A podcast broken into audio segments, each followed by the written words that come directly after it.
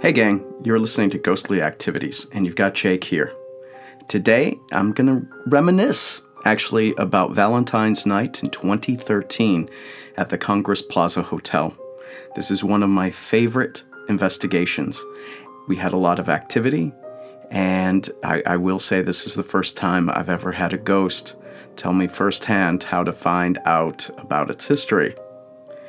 So, with that said, let's talk about Valentine's Night 2013 at the Congress Plaza Hotel. So that night was rainy and cold. If you looked out over the city, it looked like a smudged water painting. You had the colors of the lights and of the cabs and traffic smeared across Michigan Avenue, and the rain pelted the side of the building. Now, I checked in first and went up to room 1201, like I said, in the South Tower. The South Tower, if you didn't know about uh, the Congress Plaza Hotel, is notorious for its activity, and we weren't disappointed. About an hour after I checked in and I'd set out all the equipment for the evening, Celine stopped by. First things first, though, before we went, you know, all around the building, we went to the mezzanine, which uh, is from the main lobby. There's a stairwell that goes up by the gold elevators. And a security guard was kind enough to let us into the gold room so we could go through and check out some of those uh, known haunts, like the Hand of Mystery. We didn't get anything. It was, um, it's actually not a creepy space. It's very pretty.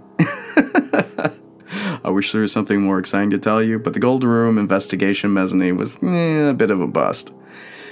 But we went back to our rooms, gathered our gear, and headed down the hallway.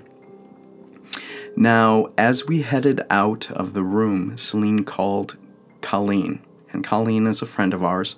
She's a psychic medium. And normally I don't use them. But she has a very good track record. And whenever I have used her, we've had good results. So we called Colleen and we walked down the blue and red carpeting of that hallway. And if you haven't been to the Congress, the hallways remind me of The Shining, okay? Long halls. And since it was a Tuesday night, I think, in the winter, like no one was in this hotel. We had it all to ourselves. And as we opened the door, which led to the stairwells, Celine and Colleen gasped my EMF meter, which is a Mel 8704, not with all the the at the time it wasn't the one with bells and whistles. It surged and the temperature dropped. So Colleen told Celine that there was a river of souls flowing up and down that stairwell.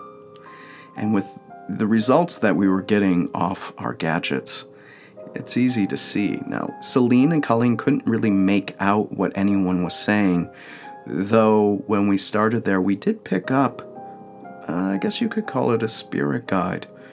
Colleen said her name was Gwynny, and she had been, she knew she was dead. The circumstances around her death were unresolved, I guess would be the way. It's almost like it was a cold case. Colleen mentioned that there was a fire. Now, at the time, I didn't I didn't know about any fires at the Congress Plaza Hotel, but since it was built for the 1893 World's Fair, you know, the Devil in the White City book, it's about that, H.H. Holmes on his killing spree.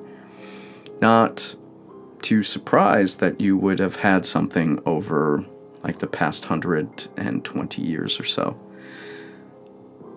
So, Gwynny decided to follow us and be a bit of a guide. Now let's get back to the activity. With the EMF surge, I went around to the elevators. There was a support column with what it looked like a fire alarm in it. Nothing could explain the, the 7 milligauss to 10 milligauss surge. And also with a temperature spike, it was con- both, both the surge and the temperature change were in one spot by the column but there was no ventilation or anything by it. So I went down to the 11th floor and tried to debunk it as well. And there was nothing going on in the ceiling there, and there was nothing happening with that column. So we had the spirit guide. We had a flowing river of spirits going up and down the stairwell. Celine and I were like, we're sticking to sticking to the stairs. We're to go down all 12 floors. And we started off. Now, there wasn't really much happening between floors 5 and 11. Even though we walked through and everything, when we did get an EMF spike, it was due to poor shielding. Eh, they were, the management company or the owners were remodeling the hotel at the time.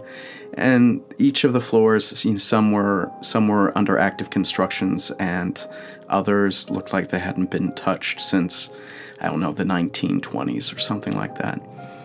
And we made our way to the fourth floor. So on the fourth floor is where that creepy spirit is. I think it's room 441, the one that kicks the bed, gives an overwhelming sense of dread.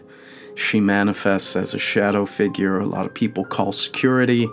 We stopped by that room and we didn't get anything. Zilch.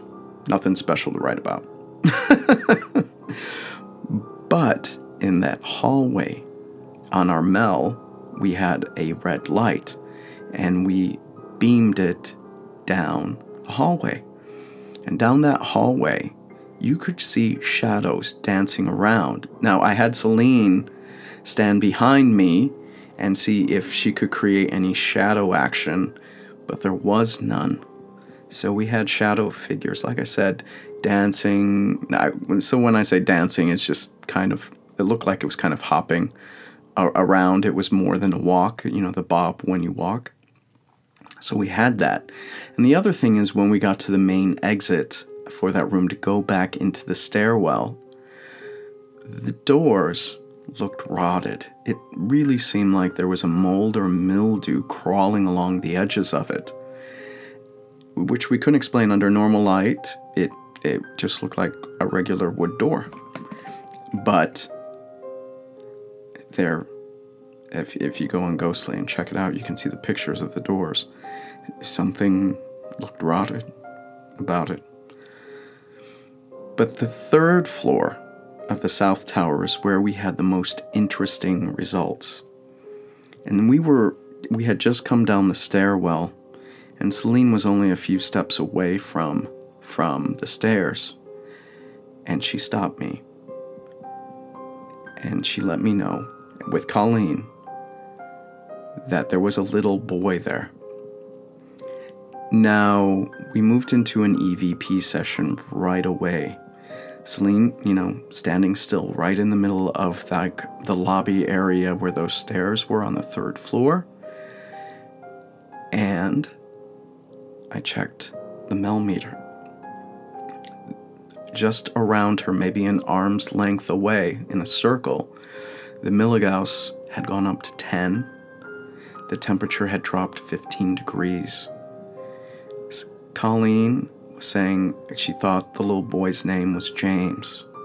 So we asked questions, and on our digital recorder, it did confirm its name was James.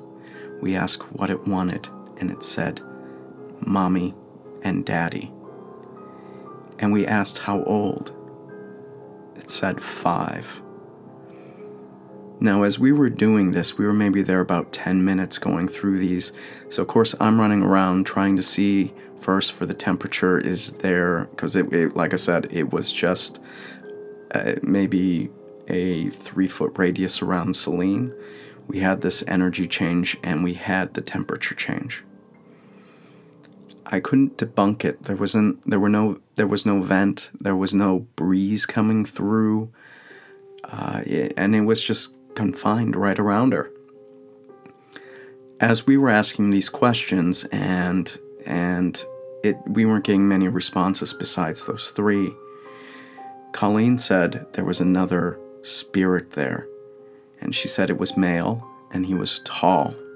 So as soon as we started asking questions about its identity, a static came over the digital recorder, and Colleen said that James and Gwynnie left when the spirit manifested. But it didn't stick around long. We had another milligauss surge with it, this time up to eight, and and then it was gone.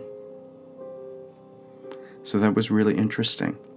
Uh, when we went to the North Tower, we didn't get any results other than we when we were on the eighth floor.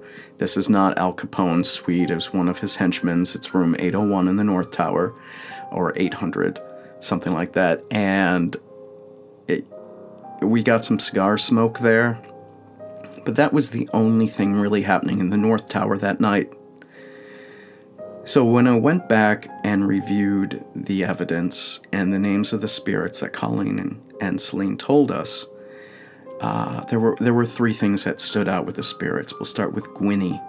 In 1946, there was a fire. One woman died. Her name was Gwendolyn. When it came to James in 1919, there was a mob hit, and this was the Russian mob attacking some Chicago mobsters. I couldn't I couldn't tell if they were part of the Irish mob you hear about or the Italian mob. All I can say is some Chicago mob. There was a shootout on the third floor, and a little boy, five year old boy, named James, died in that attack.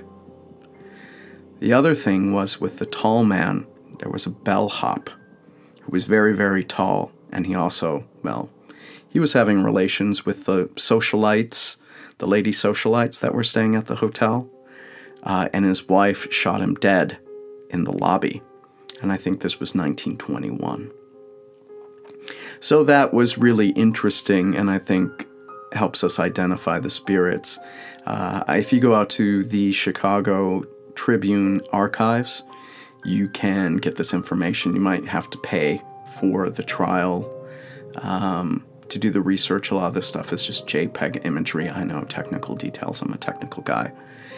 And that was probably the best evidence I've ever had of a ghost, at least really to say the little boy uh, so I love this hotel. I try to go back and stay there as often as possible, and I always find a way to run an investigation, even if I'm just doing stuff in my hotel room. Like I said, uh, when we went in winter, no one was in the pl- no one was in the hotel. I think we saw three guests the entire time. It's a bit different in the summer when they start having conventions. So if you're gonna stay, February. best time to go. And this was, like I said, some of the best evidence we've ever had. So thank you for listening and take care.